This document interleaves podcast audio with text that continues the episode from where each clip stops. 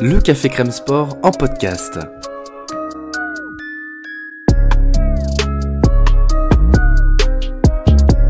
Actualité, analyse, débrief.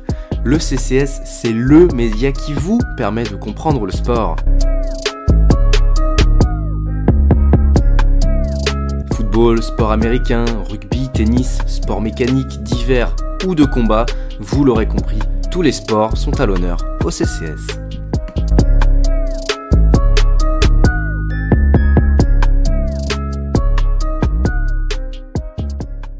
Eh bien, bonjour à toutes et à tous. On est de, retour. C'est l'heure du, du wheeling du CCS. On est en, plein milieu de saison. C'est une petite pause et donc on a décidé de revenir euh, faire un petit bilan de, de mi-saison pour aborder ce qui s'est passé un peu en ce début de saison, un peu fou, que ce soit en Moto 3, en Moto 2, en Moto GP, et aborder également la, fin de saison qui risque de, s'annoncer passionnante euh, dans toutes les catégories.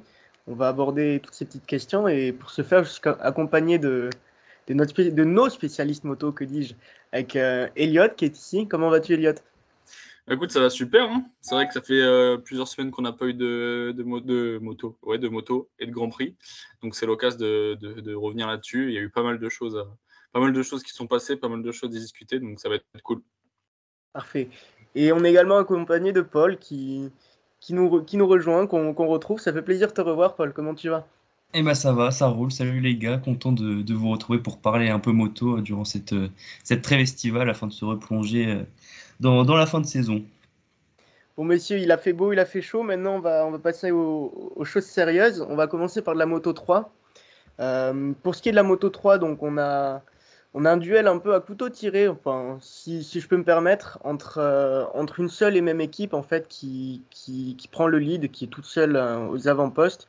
Je parle évidemment de, de l'équipe Gaviota Gascast, qui se retrouve en, qui place ces deux, ces deux jeunes pilotes. Sergio Garcia et Izan Guevara en, tête, euh, si je ne me trompe pas, bien évidemment. Donc on a, on a quand même ce, cette équipe-là qui, domine un peu la Moto 3. Elliot, qu'est-ce que tu en penses, toi, de leur, début de saison et du début de saison de la Moto 3 moi, je trouve ça assez dingue, franchement. Euh, comme je vous l'ai dit tout à l'heure en off, moi, je m'attendais absolument pas à un tel, euh, début de championnat de ces deux pilotes. Euh, je trouve, je suis encore plus impressionné par Guevara. J'attendais pas à ce niveau. Très régulier. Ça fait 1, 2, 3, 4, 5, 6, 7, 8 podiums. C'est quand même très solide. Euh, non, 7, je ne sais pas compter. Euh, sur 11 courses, 179 points, 3 points derrière Garcia, son coéquipier donc. lui, c'est 1, 2, 3, 4, 5, 6, 7 podiums aussi. C'est ils ont les mêmes stats. Hein. Ouais, une régularité assez incroyable. Franchement, euh, bah, au niveau des victoires, euh, c'est pas, ouais, c'est trois victoires chacun. Trois partout. Ouais. non, c'est quasiment, c'est quasiment pareil, quoi. Donc, euh, non, non, c'est assez dingue de voir ça. Surtout que moi, en début de saison, je voyais davantage un pilote comme Romé Massia être aux avant-postes. On a vu qu'il a eu beaucoup de défaillances, d'irrégularités dans les courses. alors que pourtant, je pense sincèrement que c'est un pilote qui, lorsqu'il était aux avant-postes, il est capable de dominer comme personne, même si ça se discute. Migno aussi, il j'en ai déjà, on en a longuement parlé déjà avec, euh, avec Paul euh, ces dernières semaines, ces derniers mois. Mais, euh, non, non, c'est super à voir. après, on va en reparler. Mais bon, est-ce que ça va tenir Je ne sais pas. Et du coup, au classement, bah, forcément, Gaz Gaz, à Team, ça va aller au bout. Enfin, je vois pas comment ils peuvent lâcher le lead. Donc, non, c'est assez incroyable quand même. Est-ce qu'on serait pas sur un, doublé Gaz-Gaz assuré hein? On a comme, tu l'avais mentionné euh, en off 64 points de retard pour le, le troisième euh, au, championnat qui est, euh, qui est Denis Foggia. Est-ce qu'il ne serait pas sur, sur la route du titre? Ce serait la, première équipe, comme tu l'avais dit, je te laisserai le, le redire, qui, qui, assure un doublé depuis, depuis 2018. Est-ce qu'on partirait pas sur une, une, fin de saison beaucoup plus tranquille et, et beaucoup moins casse-tête pour, pour les têtes pensantes de, de l'équipe? Vas-y, Paul, je t'en prie. Mais le danger maintenant, c'est surtout que la bataille sera vraiment interne. Au début de la saison, on avait un duel qui était annoncé euh, entre Sergio Garcia et Denis Foggia. Euh, malheureusement, l'Italien a un peu craqué, avec notamment quatre abandons sur les six dernières courses. Alors que Guevara, lui, sa tendance s'est complètement inversée. Il est sur six podiums consécutifs, dont trois victoires, comme tu l'as dit, Elliott. Et c'est lui qui est vraiment revenu sur les talons de son coéquipier. Donc, euh, bien sûr, ils ont beaucoup d'avance, mais maintenant, il va falloir continuer de, bien gérer et surtout au sein de l'équipe à garder un, climat de, bonne entente et de, bataille plutôt cordiale parce qu'on sait que la bataille est vraiment rude en Moto 3 et que les courses sont souvent vraiment animées, notamment dans, dans, les, derniers tours. Donc attention à pas à pas, à pas se, miner euh, à l'intérieur de l'équipe pour, pour euh, gaspiller toutes ces belles chances. Pour répondre à tes questions, Maxime, je pense sincèrement et je suis relativement d'accord avec Paul. Moi, je pense que c'est quasiment assuré dans le sens où je vois pas comment ils peuvent, euh, ils peuvent, ils peuvent faillir en fait. Euh, L'avance est tellement confortable, je dirais, alors qu'il reste euh, du coup 8 courses. 9 courses, pardon, oui, 9. Bon, il peut se passer énormément de choses, mais je vois pas comment leur performance pourrait, pourrait s'inverser. pour moi, la dynamique est, est, tellement incroyable que ça va aller au bout.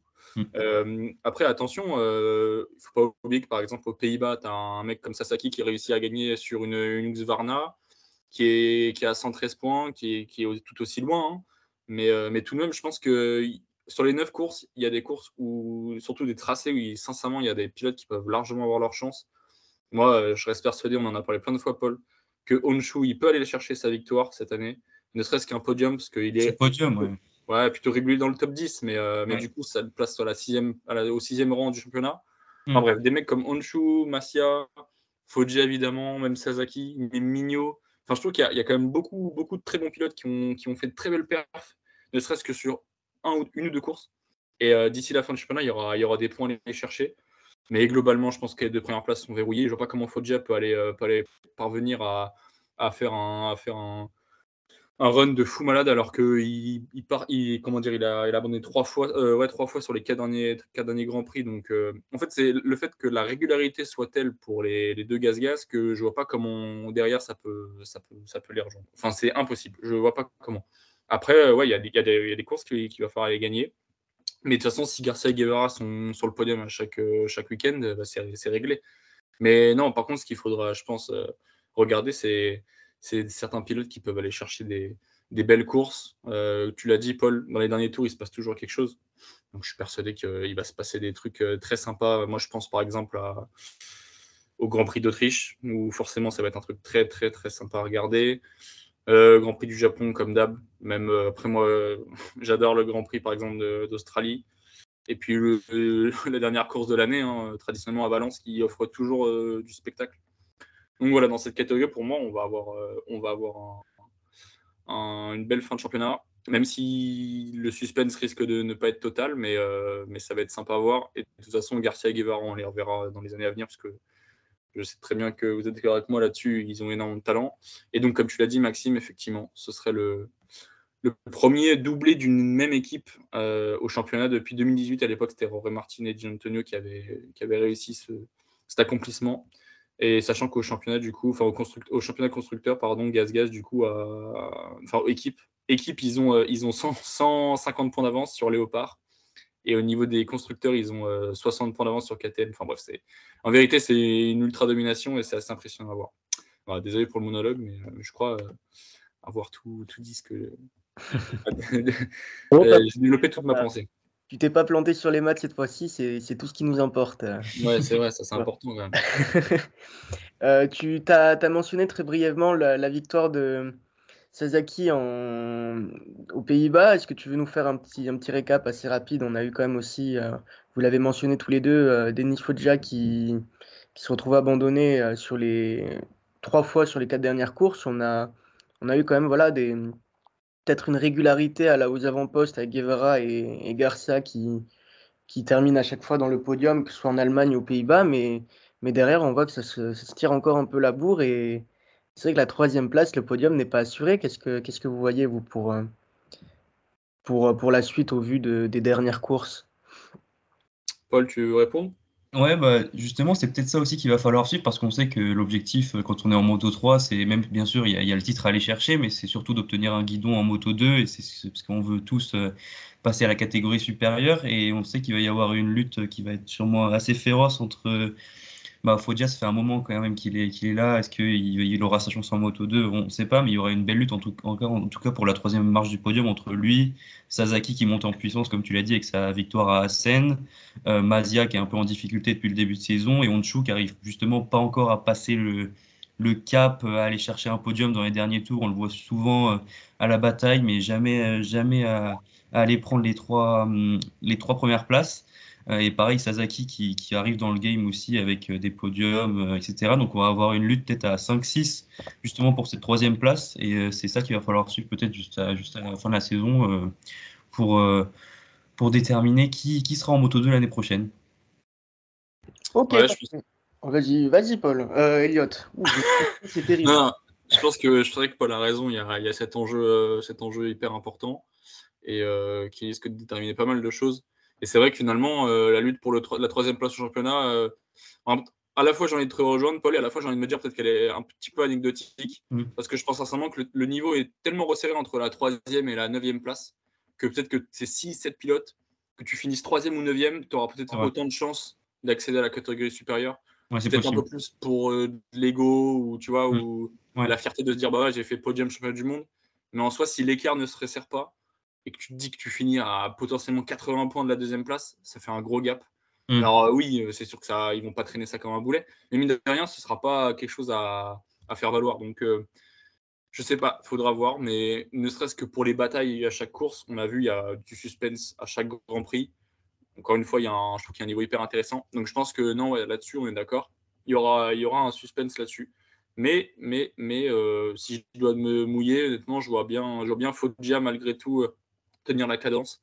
Euh, je trouve que sa machine marche tellement bien que je vois pas comment il peut, il peut finir plus loin, sauf si effectivement il, ne parvient pas à se montrer régulier. Hein.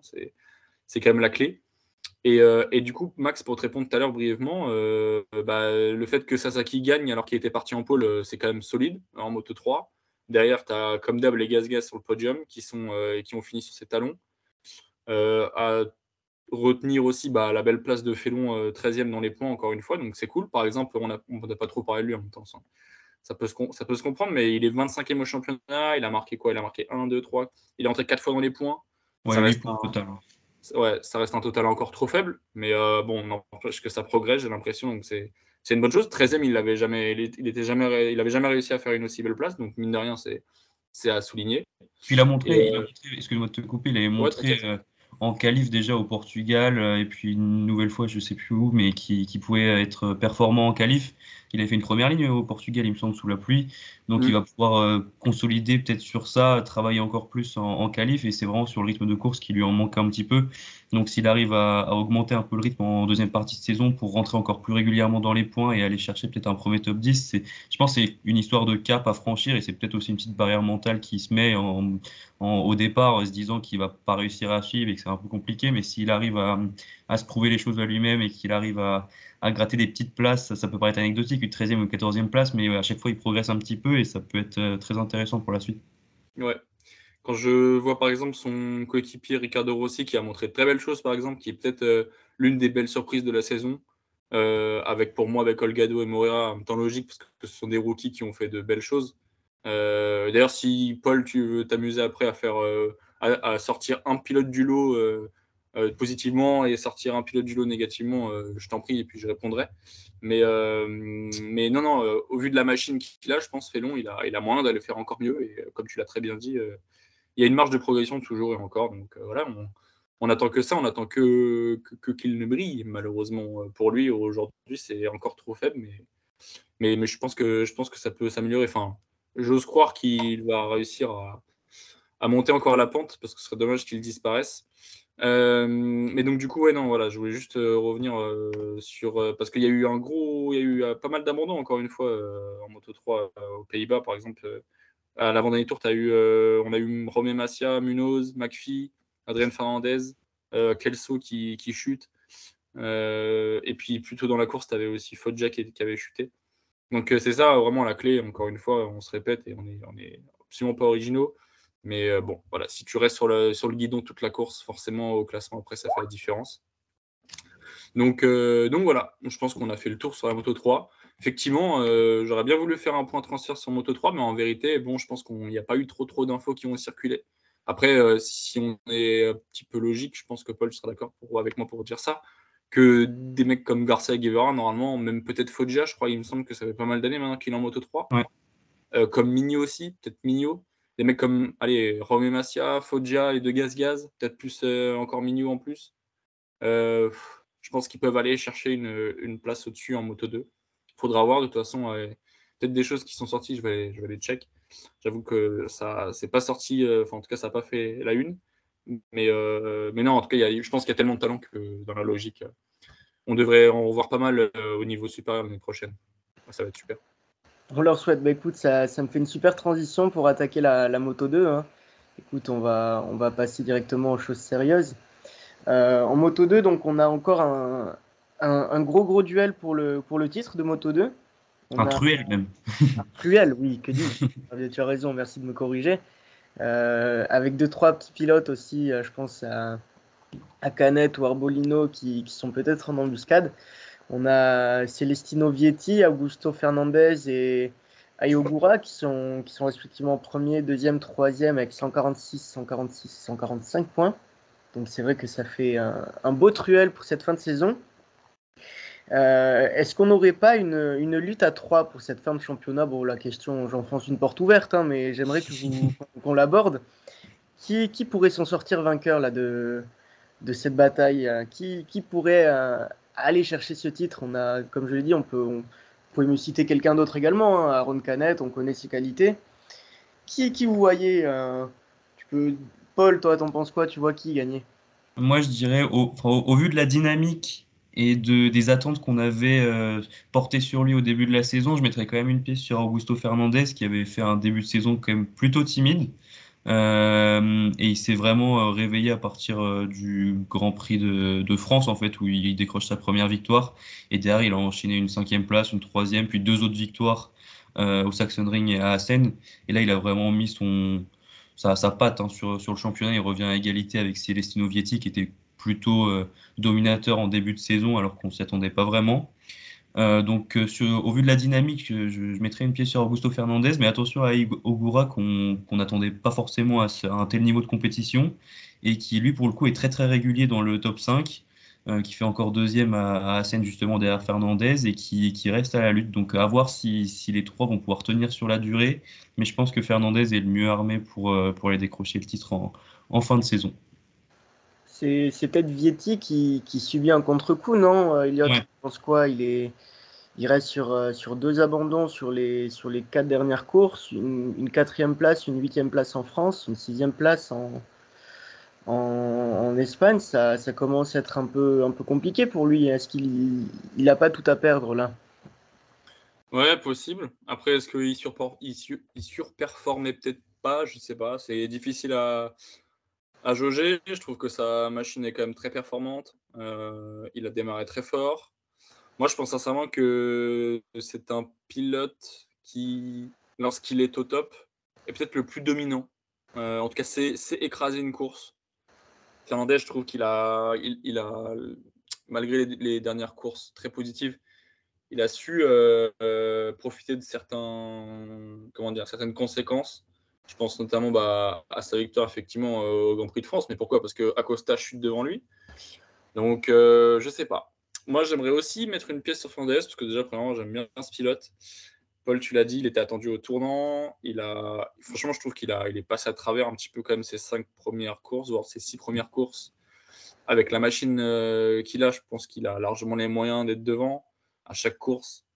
Donc, euh, donc non, je dirais Fernandez, mais je pense sincèrement que Vietti, s'il parvient à, ne pas lâcher les courses, à ne pas tomber, je pense sincèrement qu'il peut être champion du monde. C'est difficile parce qu'il euh, faut se prononcer et euh, il faut que j'en choisisse un. Et les deux ont, je trouve, des qualités différentes. J'exclus par exemple Ogura et Kenneth. Ogura peut-être pour, son inexpérience encore, je ne sais pas, malgré le fait qu'il a beaucoup de talent. Et Kenneth parce que déjà il est plus loin, même si c'est une avance pas forcément très grande au vu, du, au vu du nombre de courses qu'il reste. Mais, euh, mais non, je dirais, je, mettrais quand même une pièce pour Vietti, sur Vietti, parce que comme ça, ça me, ça me permet d'être, de ne pas être d'accord avec euh, Paul. Et, euh, et, surtout parce que je pense qu'intrinsèquement, il y a peut-être plus de talent que Fernandez. Et que sur, sur comme ça, sur un run de 9 courses, sur des tracés peut-être qui peut le convenir, je ne sais pas trop. J'ai l'impression qu'il y a un certain tracé qui ressemble un peu à ce qu'il a pu avoir en début de saison, là où il a performé. Euh, donc, faut voir. Mais allez, je, tente Vietti, mais de très peu sur Fernandez. Et Maxime, moi, je pense que ça va être ça. Je pense que ça va être clairement une lutte à 3. Moi, malgré, comme tu l'as, comme tu l'as dit, Canet est très bon. malgré quelques, quelques problèmes physiques, il a réussi à être très performant. Après, euh, est-ce qu'il va réussir à justement à mettre ça de côté, enfin mettre ça derrière lui jusqu'à la fin de saison? J'en suis pas sûr. Je ne sais pas quelles sont les dernières nouvelles. Mais non, allez, Vietti. Mais, euh, mais ça va être serré jusqu'au bout et ça qui va être cool. Et avant de céder la parole, je tiens juste à, dire que ce qui est super, c'est qu'on a aux sept premiers, ou même aux huit premiers rangs, ouais, aux huit premières places du championnat, on a huit, machines différentes. Si je ne me trompe pas, ouais, c'est ça. C'est assez, assez intéressant. Je parle évidemment euh, pas, pas, pas, du moteur parce que ce sont tous des Calex. Mais, euh, mais sur les châssis, euh, sur les châssis, pardon, ce sont tous des Calex. Mais sur le reste, euh, sur le reste, il y, a évidemment des différences du point de vue des, teams. Donc, je trouve ça hyper intéressant de voir une telle concurrence entre, entre, différentes machines malgré tout. Et, je ne sais pas si Paul, tu as envie d'en parler, peut-être transition, transition toute trouvée, mais la neuvième place de Pedro Acosta, alors qu'il a abandonné trois fois et qu'il n'était pas là aux Pays-Bas et qu'il est neuvième, je trouve ça assez incroyable, même si les écarts sont, relativement faible, mais, euh, mais voilà, je trouve ça assez dingue. Je ne sais pas si Paul, tu as quelque chose à dire là-dessus. Ouais, bon, on en avait déjà parlé dans nos, dans nos premiers podcasts. On, on, a un peu jaugé son, arrivée. On, on, trouvait que ses premières courses, à chaque fois dans les points, c'était plutôt un bon début, qui progressait à chaque fois. Après, il a eu une période un peu compliquée entre les États-Unis et le, et le Grand Prix de France où il a, il a abandonné et il n'a il pas terminé dans les points pendant quatre courses consécutives. Et après, il a réussi à gagner au Mugello. Et ça, c'était vraiment bah, ce qu'il a, qu'il a lancé derrière une sixième place, une nouvelle deuxième place au Saxon Ring. Et voilà, maintenant, on, voit qu'il est définitivement lancé. Alors même si ça sera trop juste pour aller chercher le titre euh, cette saison, c'est quand même une, une première année assez solide en Moto 2 finalement, même s'il a connu quelques déboires, notamment mécaniques. En, euh, je sais plus quel Grand Prix, mais il a connu un, problème mécanique. Euh, voilà, c'est pas une saison de, tout repos, mais malgré ça, il a quand même réussi à déjà faire deux podiums dans une victoire. Et pour une première année en Moto 2, alors qu'il a toujours pas 18 ans, c'est quand même euh, très très solide. Et l'année prochaine, bah, ce sera déjà un candidat au titre. Quoi. Ouais, je pense aussi.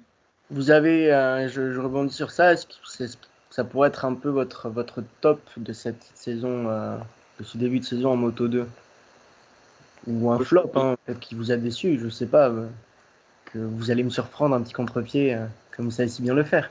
Oui. Vas-y, Paul, je t'en prie. Ouais, je ne saurais pas vraiment où le situer, parce que d'un côté, c'est. En fait, il y avait tellement d'attentes par rapport à sa saison dernière en Moto 3 qu'il avait totalement écrasé. Euh, on se disait, si ça se trouve, il va aussi écraser la, Moto 2 dès, dès, sa première saison, quoi. Donc euh, on s'est rendu compte que c'était pas aussi facile que ça et qu'il a eu une phase d'apprentissage et que là, au bout de 8-9 courses, il est vraiment rentré dans le bain et a réussi à, se mettre dans le rythme. Donc je le mettrai ni en top ni en flop, mais un bel apprentissage sur les premières courses. C'est pas forcément précipité. Et là, maintenant qu'il est dans le rythme, bah, c'est à lui qui, il va falloir euh, rester consistant et trouver de la régularité. Et là, ça pourrait devenir un top en fin de saison s'il arrive à trouver de la régularité et pourquoi pas remonter dans le top 5 du classement, ce serait vraiment une très belle perf. Tu le vois euh, Oui, bah, vas-y, vas-y. Non, j'allais dire, j'allais rebondir. Vous le voyez encore aller chercher quelques victoires avant la fin de saison? Ouais. Ouais, je pense qu'il il en est capable. Au moins des podiums, je pense qu'il en est capable.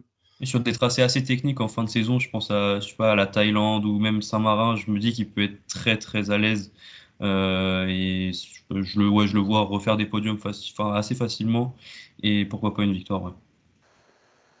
Moi, moi, concernant mon top, je vais peut-être euh, parler d'un pilote qui m'a énormément, enfin qui m'a impressionné en début de saison et qui, sûrement à cause de son inexpérience, n'a pas réussi à, se montrer régulier. C'est Ferminal Deguer.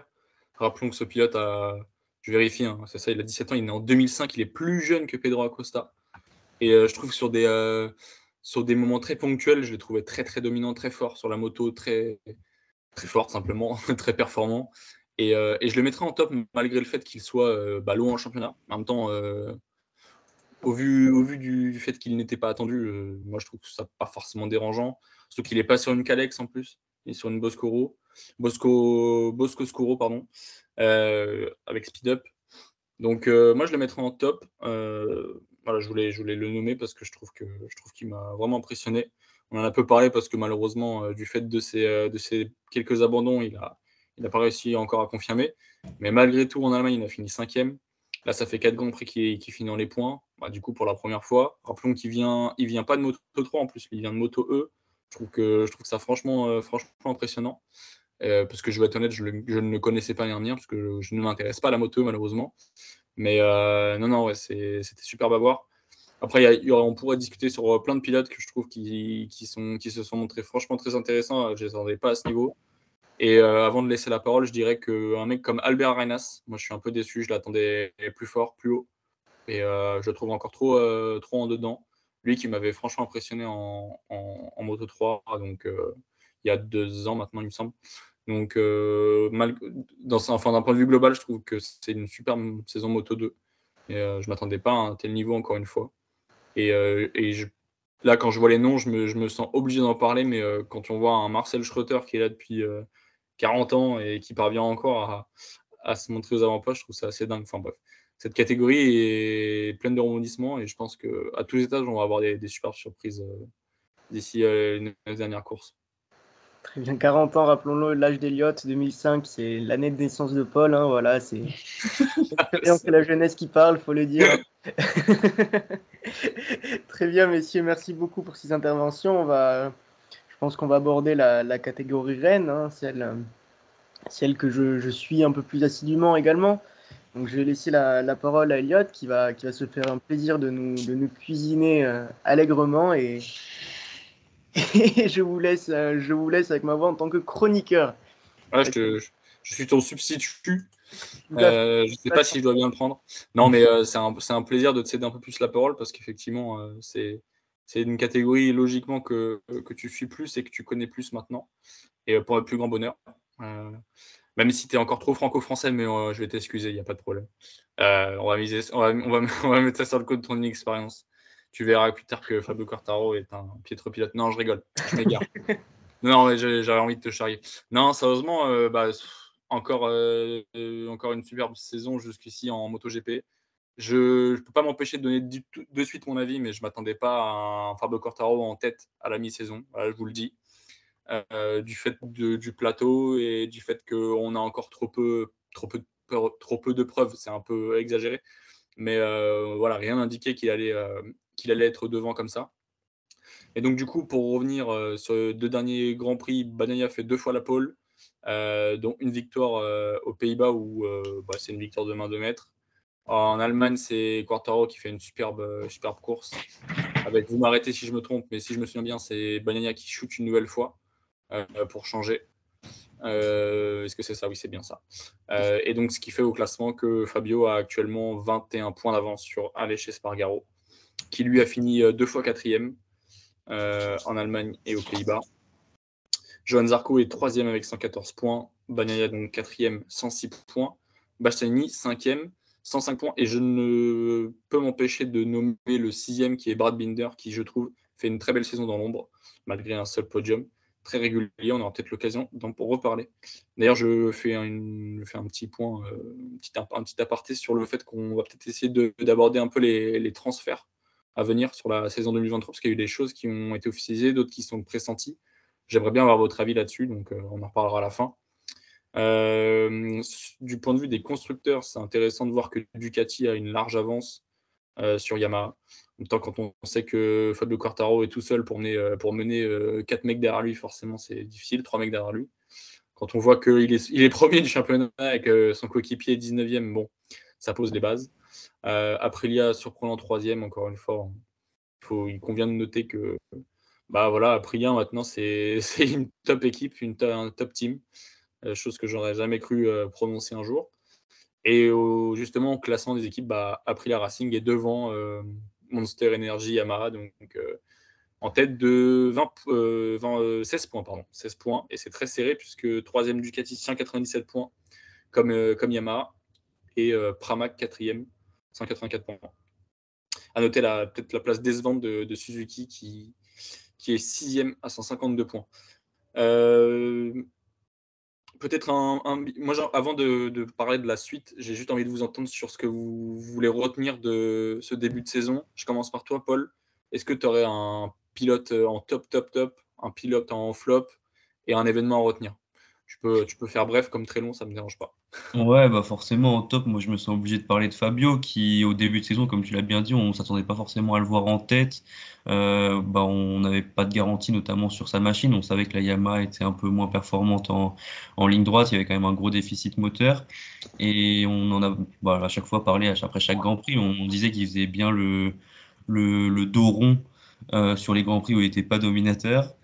Euh, et qu'il a su saisir les opportunités euh, sur les week-ends qui lui convenaient le mieux, euh, en allant chercher notamment du coup la victoire au Portugal, en Espagne et au Ring sur des, circuits qu'il apprécie beaucoup. Et voilà, au final, bah, c'est le plus régulier, il est en tête, et son seul, abandon, bah, c'est à Assen lors du dernier Grand Prix. on se rappelle qu'il faudra qu'il effectue un long lap à Silverstone après avoir mis Alexis Spargaro dehors, donc qui peut lui coûter un peu cher à, Silverstone. On en reparlera quand on évoquera la suite, mais je pense que la deuxième saison, il faut qu'il fasse euh, pareil que, les 11 premières courses. Il y aura des grands prix, notamment les prochains à Silverstone ou en Autriche, où sa machine ne correspondra pas vraiment au tracé. Et il faudra vraiment bah, qu'il marque des points, même des petits points, qu'il termine dans le top 7, top 8, pour, euh, pour marquer des petits points et après ensuite capitaliser sur des, circuits qui lui conviendront le mieux.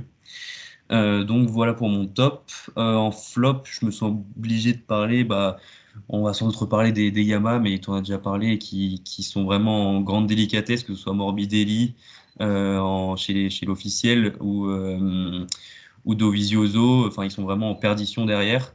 Donc euh, c'est vraiment compliqué et ça montre encore plus la belle performance de Fabio qui domine. Et voilà, je ne sais pas pour parler que, des Français, mais moi je me, sens, je me sens bien chauvin aussi et je suis fier que Fabio arrive à faire ce qu'il fait avec une moto un peu moins performante. Euh, et en événement à retenir, euh, ce qui me vient comme ça, c'est euh, l'accrochage qu'il y avait eu au départ du, Grand Prix de, Catalogne. On en avait parlé, il me semble, avec, avec Maxime. On se demandait s'il fallait pas faire des choses un peu pour la sécurité des pilotes, pourquoi pas être un peu plus sévère sur les pénalités pour éviter que des choses comme ça se, se reproduisent, parce que les images étaient quand même assez glaçantes. Et, et on sait que ça fait partie du jeu, mais que ça, ça fait quand même jamais plaisir de voir un nombre de pilotes comme ça au tapis avec, euh, avec un aussi gros crash. Donc, euh, donc voilà. Maxime, avant que je te laisse la parole, je veux juste rebondir sur euh, l'accident. Moi, je tiens à noter quand même, alors je ne sais pas depuis combien de temps du coup vous regardez les Grands Prix, mais ne serait-ce que sur les dernières saisons, je peux me tromper, hein. hormis, souvenez-vous, le, gros crash où Valentino Rossi passe à un millième de seconde de se faire de, se prendre une, moto dans la tronche. À deux arcos en Autriche, ouais. C'est ça. Euh, c'était quoi, 2020, il me semble, c'est ça, 2020. Ouais, 2020. Euh, hormis cette, euh, ce, gros accident, malgré tout, je n'ai aucun souvenir de, gros crash comme ça. Et je suis d'accord avec toi, hein, évidemment, qu'il faut toujours bosser sur la sécurité des pilotes, c'est primordial. Il n'empêche que je trouve là-dessus qu'on a plutôt de la chance. Je trouve qu'on s'en sort bien. Je trouve, que, je trouve que les pilotes, déjà, on a une grille où il n'y a pas trop trop de fous du, fou du guidon.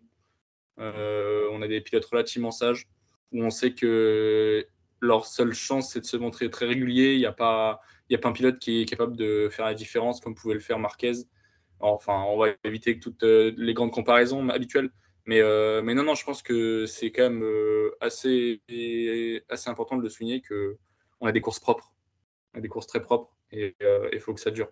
Même si, après, bon, c'était un peu, un peu l'âge de ma part, mais moi, pour ma part, j'ai toujours trouvé que le, que les accidents étaient pas l'essence, mais étaient. Euh, ça fait partie du jeu. Étaient, étaient intimement liés à la, à la, course automobile, automobile et, et moto, et que faut pas non plus dire euh, ah, il faut absolument plus de crash. Mais euh, voilà, je suis allé beaucoup trop loin comme d'habitude, alors que je devais faire très synthétique. Vous avez compris ce que je voulais dire. Mais, euh, mais non, non, je trouve que quand même, on, s'en sort bien. Mais tu as, eu raison de le noter. Maxime, euh, nous t'écoutons. Ouais, bah alors moi, en, top, bon, je vais pas rementionner Fabio, même si tu, tu, sais que je le pense fort. Moi, je voudrais quand même mentionner, euh, j'en ai deux en tête. J'aimerais parler de Bastianini, qui quand même fait un, a fait un très bon début de saison, là, qui, qui accuse un peu le coup, là, sur, sur, sur, cette fin de, de mi-saison. Mais, mais il impressionne, je trouve. Il a c'est peut-être sa, première année, on va dire, où il peut vraiment jouer les, les premières places et, aller chercher les, les, victoires. Et je trouve que voilà, il, arrivé un peu sur la pointe des pieds et il, il est quand même pas loin de, de la lutte au, titre, encore un peu. Mais, mais voilà, moi été agréablement surpris de le voir aussi, aussi proche, aussi compétitif. Je voulais aussi mentionner peut-être euh, Alex Spargaro qui, s'il ne fait pas sa sa célébration un tour avant en Catalogne aurait, aurait pu être encore plus proche de Fabio. Et donc ouais, c'est les deux pilotes qui me viennent en tête, en plus de Fabio Quartararo évidemment, hein, il faut le dire. Concernant le, flop, moi j'aimerais parler de, de Pecco, de, ce cher ami Pecco qui, qui voilà, manque encore de régularité. Il abandonne, euh, il a, j'ai recensé tous les abandons du, top 5 au championnat, c'est celui qui a le plus d'abandons avec 4, 4 euh, grands prix hors des points, on va dire. Donc ouais, c'est peut-être ce qui, ce qui va lui coûter une, euh, le titre en fin de saison. On lui souhaite pas, on lui souhaite d'être au contact jusqu'à la fin de saison pour avoir le plus grand des suspens. Mais voilà, c'est peut-être ce qui peut lui coûter, coûter sa chance. Il, manque encore peut-être de régularité, euh, de chance aussi. Donc ça me, ça me dérange. Et un petit événement, moi, qui me, qui me ferait plaisir, et je sais que ça ferait plaisir à Elliott parce qu'il est très chauvin, c'est, c'est le doublé franco-français avec un Fabien en première place et, et Johan en deuxième. Donc voilà, hein, une petite Marseillaise euh, avec des Français premier, deuxième, ça fait toujours plaisir à voir et j'espère qu'on en reverra aussi. Euh, en cette fin de saison. N'est-ce pas, Elliot Bien évidemment. Non, mais je vanne, je vanne, mais évidemment que je suis super content. Mais c'est con, mais je de. Je m'intéresse et je mate de la moto depuis pas mal d'années. Et de dire qu'on passe d'une ère où, euh, franchement, les Français existaient à peine, même si à l'époque, euh, quand Zarco est arrivé en 2017 en catégorie N, il avait réussi à faire quelques, quelques passes intéressantes. Il a même fini, je crois, 4 ou 5e d'un championnat. Mais, euh, mais mine de rien, je trouve qu'on passe d'une ère où, même pendant longtemps, les Français n'étaient pas, pas là, à une ère où, limite, ce sont parfois les deux meilleurs pilotes durant un week-end, voire durant plusieurs week-ends. Et c'est bête à dire, mais, mais je m'en rends parfois compte, pas compte en fait. Je, me dis, mais non, mais c'est faux. on, je me fais pranker là, c'est un, rêve, mais c'est pas, pas la réalité. Et pourtant, si. Mais je trouve qu'on, je trouve que je sais pas, c'est bête à dire, mais quand tu grandis euh, devant un sport et où tu te dis bah le rêve n'est pas possible, on n'a pas le droit au bonheur et que d'un coup il y a trop de bonheur, bah tu sais pas quoi en faire. Ça peut paraître très débile, mais moi c'est comme ça que parfois je le ressens. Euh, et c'est super, évidemment, il faut que ça dure et je pense que ça va durer. Mais, euh, mais oui, non, évidemment que c'est super.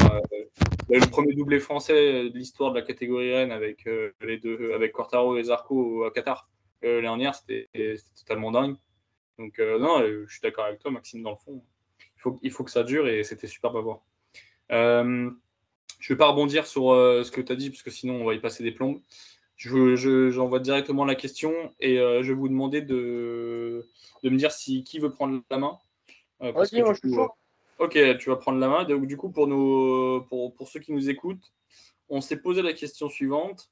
Peko Banaya peut-il rattraper ses 66 points? Ça sous-entend une autre chose, c'est est-ce que Banaya est vraiment le comment dire le, concurrent direct de, Fabio ou comme on a pu le croire il y a encore quelques mois, la lutte pour le titre était, était à trois entre du coup aller chez Spargaro, Banaya et Quartaro. Voilà. Est-ce que Banaya peut-il rattraper ses, 66 points? Est-ce que, est que peut-il vraiment se mêler à la lutte? Ne serait-ce qu'aux deux autres. Voilà. Euh, Maxime, je te laisse, euh, je te laisse prendre. Alors moi, je, pense que ça reste mon, comme je l'ai dit, c'était mon, flop de ce début de saison, mais je suis convaincu qu'il va pouvoir rattraper son retard euh, pour deux, points. C'est le premier, c'est qu'il a la, meilleure des motos. Ça s'est vu et ça se voit encore. Euh, il, si, enfin, Sayama, euh, oula, sa Ducati domine tout. Le petit lapsus révélateur. Non, sa, sa Ducati domine, que ce soit en ligne droite, que ce soit sur des secteurs rapides, il, est, il survole tout le monde et, j'ai l'impression que personne ne peut l'atteindre. Donc moi, je, le vois, en fait, s'il n'a pas de, soucis, s'il n'abandonne pas, je vois pas comment il peut ne pas rattraper euh, son retard. Et le, deuxième point qui fait qu'il va rattraper son retard, selon moi, c'est que quand, la, quand la, la, lutte va se densifier, va se resserrer, qu'il faudra un peu serrer le jeu, j'ai peur qu'un Fabio se crispe et, et, surpilote, on va dire. Je vois Elliot qui. Euh, oh là là, décidément aujourd'hui, je vois Paul qui secoue la tête, mais j'ai peur qu'il euh, surpilote un peu malheureusement euh, et qui, ce qui entraîne un peu à sa faute, ce qu'il a fait à, à par exemple. Voilà, j'ai peur qu'il commette encore deux, trois erreurs comme celle-ci, même si je ne le souhaite pas. Et ce qu'il causerait un peu le, la, la, diminution de cet écart de points? Donc, pour moi, pour répondre à ta question, Elliot, en, quelques mots, en une seule phrase, oui, Peko Bagnaia va rattraper son retard et oui, on aura une lutte pour, une lutte pour le titre jusqu'à la fin de saison. Remporté par évidemment Joan Zarco. Hein. Qui a rien compris. C'est portable ce type. Paul, je t'en prie. Euh, moi, je pense pas. Pour moi, on est dans le même schéma que l'année dernière, avec un Bagnaia qui s'est crispé au début de saison en sentant qu'il était dans le jeu pour le championnat, qui a fait beaucoup d'erreurs, beaucoup trop pour moi. Et 66 points, euh, c'est beaucoup parce qu'il a un problème, c'est que Fabio, il va pas tomber à chaque course, quoi. Et il fera, il mettra, il lui mettra pas des 25-0. Il va lui mettre des 25-20. Oui, il va gagner des courses et il va sûrement gagner plus de courses que Fabio jusqu'à la fin de saison. Sauf que Fabio, il sera toujours là, deuxième, troisième, quatrième, et il lui reprendra au mieux 10 points par course. Euh, et ça suffira pas parce que Fabio, il va aussi en gagner. Donc euh, pour moi, oui, l'écart, il va sûrement se resserrer. Sauf que Bagnaia, il va retomber potentiellement. Et je pense que Fabio, il va commettre moins d'erreurs. Il a commis son erreur à Assen, euh, il sait, il a commis une grosse erreur, et pour moi, il va plus en recommettre. Euh, voilà, euh, c'est sa force à Fabio, c'est qu'il sait se gérer et ne pas faire de fautes quand c'est important, alors que Bagnaia, il a tendance à un peu trop pousser. Donc, donc voilà, pour moi, c'est déjà un peu trop, en sachant que il y a un Quartaro devant qui fait pas d'erreur et qui lui ouvrira jamais de, grandes portes ouvertes et il reprendra, je pense, jamais de, 25 points d'un coup comme il l'a fait euh, à Assen lors du dernier Grand Prix. Bah, écoute, c'est plutôt convaincant. Euh, malgré le fait que je ne pense pas la même chose que toi, je trouve que euh, ton argument en terre est très, très, très convaincant dans le sens où effectivement, il y a quand même peu de chances que Fabio nous fasse une défaillance globale sur les neuf dernières courses.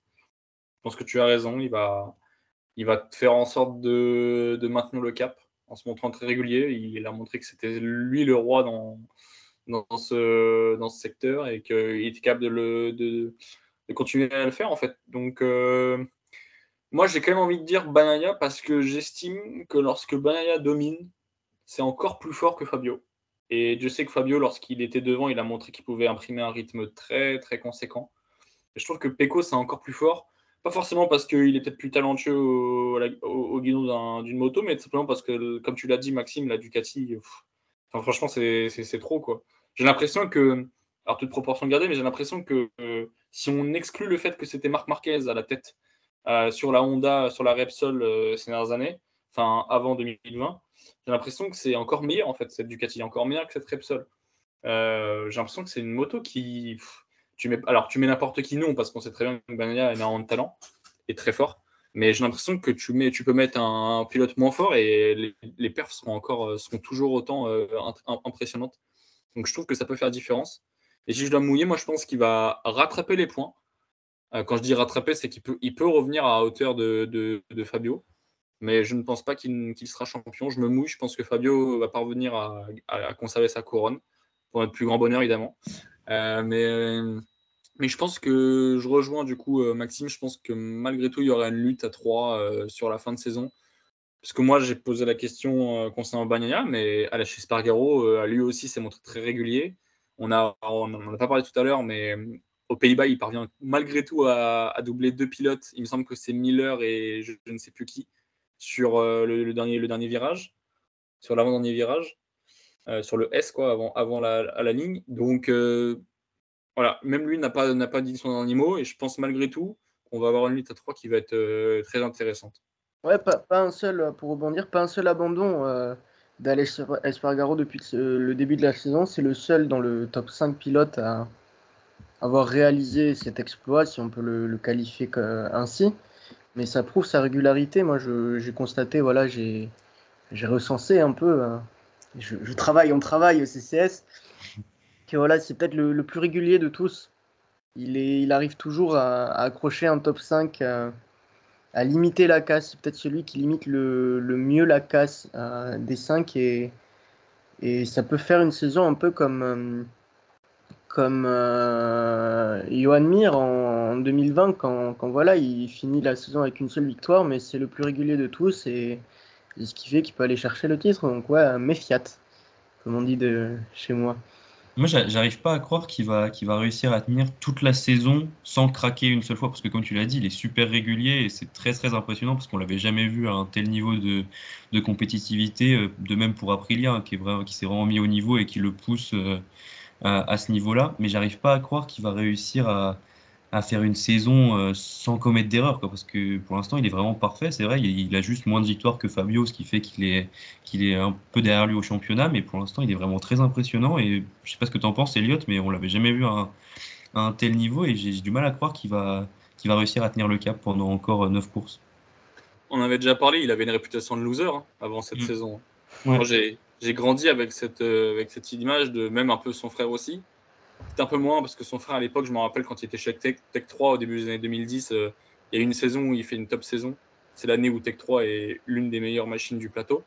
Mais non, non, il avait une réputation de loser et cette saison, il est, euh, il est incroyable sur la moto.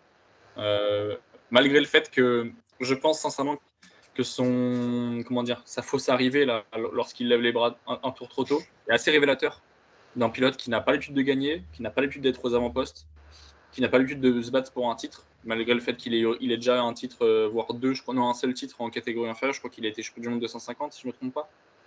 Il y a très longtemps. Parce qu'il a quel âge? Il a, je crois, 33 maintenant. Donc, euh, donc, ouais, non, je dirais que je dirais qu'il va pas craquer. je dirais que c'est assez incroyable à voir parce qu'encore une fois, on, personne ne s'attendait à le voir à ce niveau, malgré le fait qu'après il a progresse. Mais euh, c'est vrai que c'est intéressant de dire que c'est le seul qui tombe pas. C'est pas le seul du plateau. Il y a Marini aussi qui n'est jamais tombé depuis le début de la, saison, en tout cas qui n'a jamais abandonné. Euh, et puis il y a un aspect euh, sans transition et un aspect qu'on n'a pas évoqué, ce sont les qualifications. Je pense sincèrement que si Banania continue à, aller chercher des pôles, il en a combien cette saison? Il me semble qu'il en a plus que Fabio. Et ça, je trouve que c'est un élément qui peut largement rentrer en compte parce que si Banania fait à chaque fois des pôles, euh, on sait qu'il est capable d'aller chercher la victoire à chaque fois. Euh, du point de vue de sa machine qui, est sur, qui, surperforme, en tout cas qui performe euh, à un niveau incroyable. Si à chaque fois il fait une pole et qu'il fait une victoire, derrière, après Fabio va falloir qu'il soit, qu'il se montre, euh, se montre hyper régulier. Ce serait marrant d'ailleurs de voir qu'à chaque course jusqu'à la fin de saison, on aurait un duel à chaque fois entre Bagnaia et Quartaro, comme on a pu l'avoir déjà cette saison. Parce que je pense que ce sont. pour ça que j'exclus un peu Expargaro, malgré le fait qu'il soit très régulier. Je pense que euh, sur une course, il n'a pas le niveau pour tenir euh, la cadence des deux, en fait, le rythme des deux autres. Mais, euh, mais, sur, mais sur du point de vue des, des pôles, Banania, c'est pôle Assen, c'est pôle en Allemagne, c'est pôle, c'est pôle encore? C'est pôle au Grand Prix de France, c'est pôle en Espagne. voilà, on sait que Fabio est fort aussi en qualif, hein, mais je pense qu'il est moins fort que Banania en qualif. Et ça, ça peut faire la différence malgré tout en fin de saison. Voilà, il n'y a, pas, a pas que le rythme en course. il ne faut, il faut pas oublier cet aspect-là. Je ne sais pas si vous avez quelque chose à rajouter, encore une fois. Euh, tu as tout dit, mon Elliot. Tu as tout dit. Non, non, euh, plus, plus sérieusement, voilà, moi, je, enfin, voilà, je, suis, convaincu qu'on va, on va quand même avoir cette, euh, cette lutte jusqu'à la fin de saison à 3. Mais voilà, je pense que, Fabio va s'en sortir vainqueur tout de même. Parce qu'il a, il a quand même cet avantage de points. Et, et comme on dit toujours, c'est toujours mieux en fait d'être le d'être devant, mieux vaut être de devant, devant et donc que, que, de devoir rattraper. Donc il peut se permettre voilà, de, de, commettre des erreurs que ne peuvent pas se permettre de, de commettre des, des, des pécos ou bon, Espargaro à un degré moindre. Ce qui fait qu'on va, je pense qu'on va, voilà, il, faudra rester attentif à cette fin de saison qui, qui s'annonce euh, plus que passionnante. Et pour, euh, pour me mouiller un peu, parce que j'ai envie, moi je, je, vois bien quand même euh, notre cher ami Zarco aller chercher une victoire. Je pense que ce serait magnifique. Ça serait magnifique et je pense qu'il a un déclic s'est passé, je pense. Cette saison, il accroche deux fois la, deuxième place. Il est pas loin à chaque fois quand même euh, d'aller d'aller titiller les meilleurs. Et il lui manque encore euh, ce petit quelque chose, mais mais sur des petites circonstances, il peut aller la chercher et ça me ferait plus que plaisir de le de le voir gagner. C'est clair. Paul? Non, tout à fait d'accord. Et je pense que c'est pas une honte de dire qu'il faut qu'il profite d'une opportunité à un moment. Quoi. C'est pas une honte de gagner si euh, un, week-end où, euh, Quartaro est pas dans le coup et s'il y a une chute de Bagnaia, quoi. Ça arrive et c'est, le jeu, quoi. Et je pense que ça peut arriver et que oui, de toute façon, c'est, un qui mérite le plus. Euh, c'est, un qui a, qui a, la meilleure dynamique. Hein. De toute façon, derrière Espargaro et Quartaro, il est troisième du championnat et c'est pas pour rien, quoi. Donc forcément, ça va arriver et la chance, ça va tourner de son côté à un moment c'est clair que s'il y en a un qui mérite, c'est bien lui. Ça, là-dessus, on est d'accord. Là-dessus, on est d'accord. Après, euh, quand tu vois les, les circuits qui arrivent, Ouais, je pense que potentiellement en Autriche, il me semble qu'il a déjà fait des bons résultats par le passé. Il peut, il peut surprendre. Après, le problème, c'est que c'est quand même un tracé qui va plaire à pas mal de pilotes. la Ducati est quand même très performante là-bas. Ouais, forcément. Je pense, euh, je pense peut-être au Japon où il me semble pareil que Zarco avait réussi à performer par le passé. Je... Australie, il me semble que c'est un circuit qui lui plaît bien. Donc il aura, il aura, une, il aura plusieurs chances même. Voilà, après, effectivement, vous l'avez dit, il faudra, je pense, euh, comment dire, il faudrait qu'il jouisse de certaines conditions de course parce que il n'a pas les moyens, je pense, d'aller chercher, euh, d'aller chercher une victoire euh, en mode de bout en bout parce que dans le rythme pur, c'est toujours un peu compliqué. Ouais, ouais voilà, c'est ça. Tu sens que malgré tout, il manque quand même de régularité du premier tour au dernier tour. Mais non, non, après, c'est l'un des meilleurs pilotes actuellement et ça, il n'y a pas de doute. Moi, je voulais juste donner un, top parce que je voulais, donner mon avis là-dessus un pilote qu'on n'a pas évoqué et que moi je prends beaucoup plaisir à, le voir évoluer. C'est Marco Bezzecchi, que j'ai beaucoup aimé en Moto 2. Il a fait, un, il a fait deuxième place du coup à Assen. C'est le meilleur rookie de la saison de loin. Et euh, alors malgré tout, euh, a montré aussi de très belles choses par moment, surtout avec une pole en plus. Mais non, Bezzecchi, euh, je trouve ça assez, stylé de le voir comme ça euh, performer. Je ne m'attendais pas à. Je, sais qu'il a du, je sais qu'il a du talent. Je, pense sans me tromper dire qu'il a du talent mais, euh, je ne m'attendais pas à qu'il puisse déjà faire un podium, évidemment, malgré euh, le plateau resserré. Et je ne m'attendais pas à une telle régularité, parce que c'est quand même euh, une neuvième place en Argentine, c'est une neuvième place en Espagne, c'est une cinquième place en Mugello, c'est une deuxième place du coup aux Pays-Bas. Donc c'est plutôt intéressant. Et puis sans transition, si, si, sans transition, Vinales quand même, quand je vois le classement, désolé, je divague comme d'habitude, mais quand je vois Vinales, pareil, qui est très loin évidemment de son coéquipier euh, Espargaro, bah, quand on le voit euh, réussir un podium euh, aux Pays-Bas, bah, on se dit peut-être que ça aussi, ça peut changer les choses d'un point de vue classement équipe et classement team et classement constructeur. Mais ça reste des classements annexes sur lesquels on s'attarde très rarement, mais je trouve ça plutôt révélateur et d'un point de vue d'un point de vue perfo sur, sur les, les, écarts très minimes. Sans transition, du coup, les transferts, ça me paraissait assez important de le d'en parler, même si on n'y a pas pensé au premier abord, mais euh, maintenant ça, ça, paraît évident. Euh, je, prends le lead et je vous, et je vous laisserai euh, discuter de, de, ce qu'il s'est passé, et peut-être même envisager la suite. Mais sans me tromper, il me semble que donc ce qui est sûr, c'est que chez Aprilia l'année prochaine, Vignales et Aleix Espargaro seront sur les guidons de la RSGP. Chez Ducati, évidemment, Bagnaia sera là, accompagné de vraisemblablement, pardon, soit Martin, soit euh, Bastianini. Euh, je pense déjà connaître votre avis là-dessus, mais je vous laisserai euh, en parler. Sur euh, Yamaha, il me semble que Morbidelli a été confirmé. À ma grande surprise, j'ai pas vu la news passer, mais là, quand je vois la source que j'ai devant moi, il me semble que Morbidelli sera, sera au guidon de la, la Yamaha l'année prochaine. Euh, ensuite, chez Honda, chez Repsol Honda, ça a changé évidemment, puisque euh, Monsieur Paul a été, euh, a été prié de prendre la porte. C'est Joan Mir qui, a, qui va le remplacer. Il me semble pareil que ça a été officialisé, si je ne me trompe pas. Et ça, c'est je trouve que c'est un super move. Parce que Mir, malgré, malgré certaines qualités différentes, je trouve que peut-être qu'il peut convenir un peu au réglage de la Repsol, parce que je pense que Repsol Honda a tout intérêt, du point de vue des, déboires de Marc Marquez, a tout intérêt à essayer de faire venir un pilote qui peut potentiellement lui ressembler. Et je pense que chez les Espagnols, euh, Joan Mir est peut-être celui qui, ressemble le plus à, Marc Marquez. Donc on verra l'alliage entre les deux. Euh, chez Grésini, du coup, c'est Alex Marquez, Alex Marquez et Fabio Gianantonio qui, qui, seront sur le guidon de la, de la Ducati. Euh, Alex Rins, donc du coup, quitte Suzuki puisque Suzuki s'en va. Rins part chez LCR Honda. Euh, ensuite, on a Johan Zarco qui a, évidemment été prolongé, euh, enfin qui était prolongé, qui a été euh, confirmé dans, son, sur son poste chez Pramac. donc du coup, son coéquipier, si je ne me trompe pas, ce sera soit ça, on ne sait pas justement. non, si, ce sera soit Martin s'il ne passe pas chez Ducati, peut-être Bassani du coup qui ira, qui ira chez Pramac. Et enfin, chez VR46, bah, Marini et Bezzecchi ont été confirmés. Euh, et non, j'ai oublié un, team euh, chez KTM, du coup, c'est Miller qui, qui remplace euh, Oliveira. Et Oliveira qui était initialement prévu, il me semble, chez Grésini ou LCR, je ne sais plus, et qui pourrait potentiellement finir chez Aprilia RNF l'année prochaine. puisque c'était Yamaha qui, était, qui, qui, avait RNF, mais ça va passer chez Après l'année prochaine. Donc voilà, je ne sais pas si vous avez un commentaire à dire sur tout ça. C'est un peu méli-mélo, mais voilà, je vous laisse prendre la parole. Ouais, bah écoute, je, vais voir, si, si Paul hein, voudra rajouter des, des, choses par la suite. Mais je pense que voilà, il était temps peut-être pour Ducati de, de, changer parce qu'on voit un Jack Miller qui, qui est quand même au contact de, de Bagnaia, mais qui, voilà, qui, qui s'en sort en fait en raison des, des abandons de son coéquipier italien. Sinon, je pense que voilà, il y, a, un écart de niveau et si Ducati veut revenir et aller chercher le titre, peut-être pilote ou je ne sais quoi, il faudrait peut-être avoir un, coéquipier au niveau.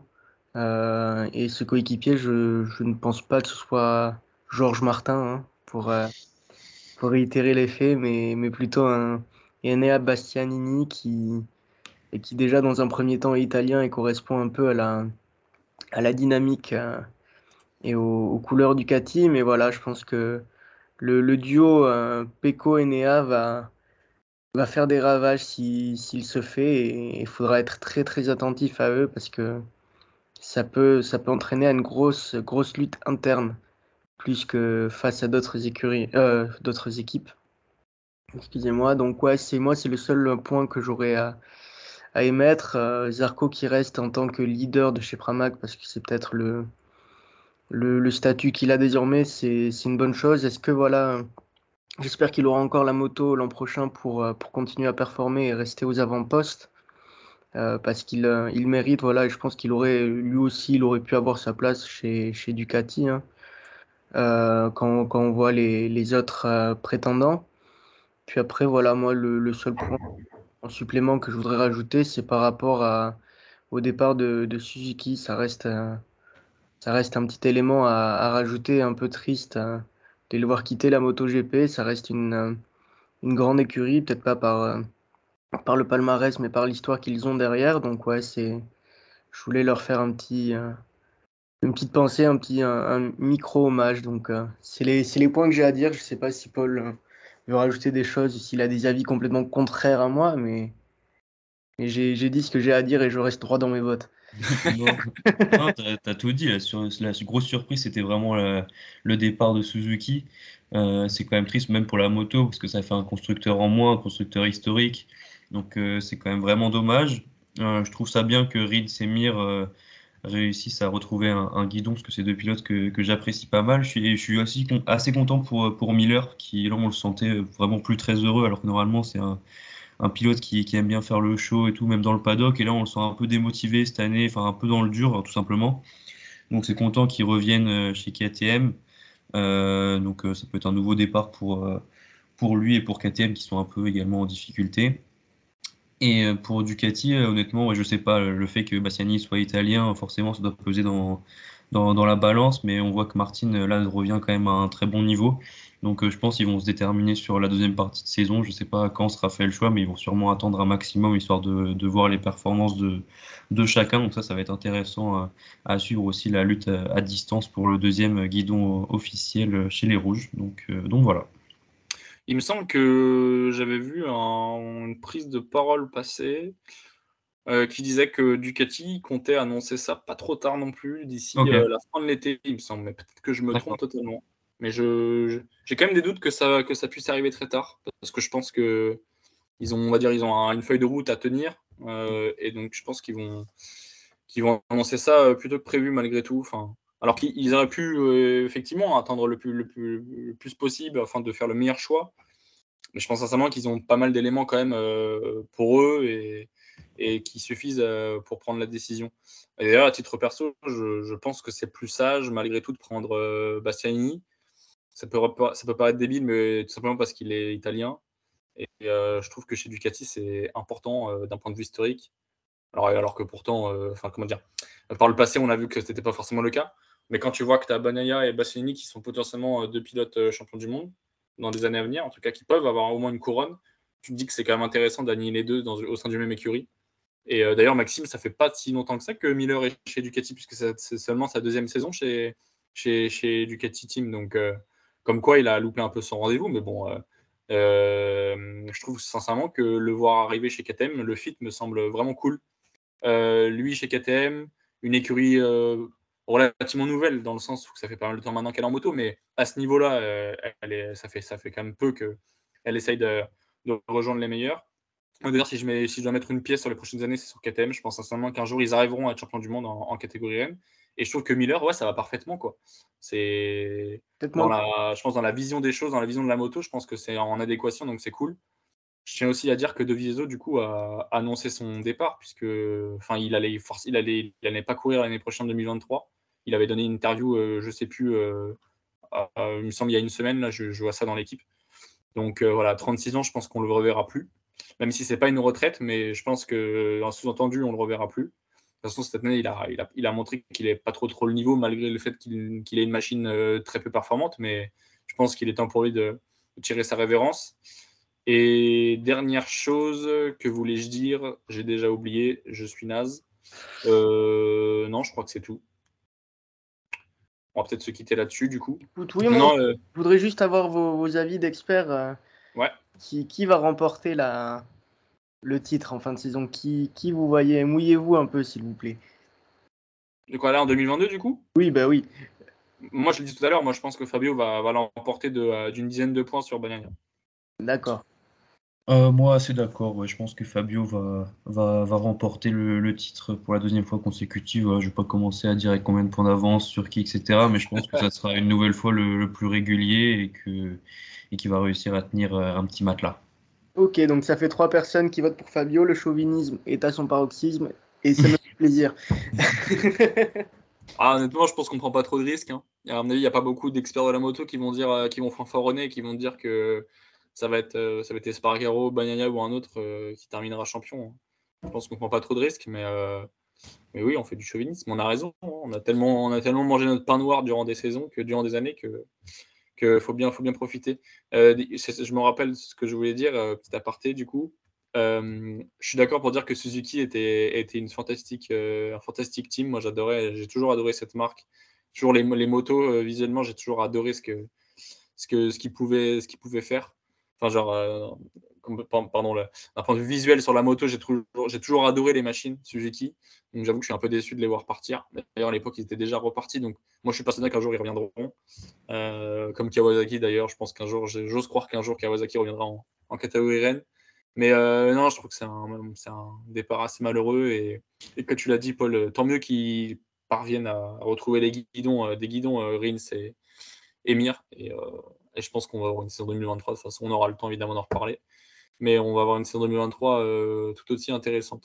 En tout cas, merci à vous d'être euh, d'être venu, merci à vous de d'avoir eu l'idée de faire ce pod mi-saison. Je trouve qu'il est, il est essentiel euh, et ça nous permet voilà de, de, se poser, de faire un petit bilan. J'espère que, que, vous êtes restés jusqu'à la fin, nos chers auditeurs. je te remercie Elliot d'avoir organisé, d'avoir animé ce, ce, petit pod, surtout en partie MotoGP. Merci à toi Merci à toi, Paul, d'être intervenu, d'avoir été pertinent, de m'avoir soutenu face à, ce monstre d'Eliott. Merci à toi. Et je vous souhaite une, bonne fin de journée, une, bonne, belle soirée. Ça dépend à quel moment vous écoutez ce podcast. Et nous, on vous retrouve très très bientôt pour la suite du wheeling du, du CCS. Salut tout le monde. Ciao, ciao. À bientôt. Merci à tous d'avoir été jusqu'au bout du podcast. Encore une fois, si ça vous a plu, n'hésitez pas à mettre une bonne note sur les plateformes, ça améliore notre visibilité. Encore merci et à très vite.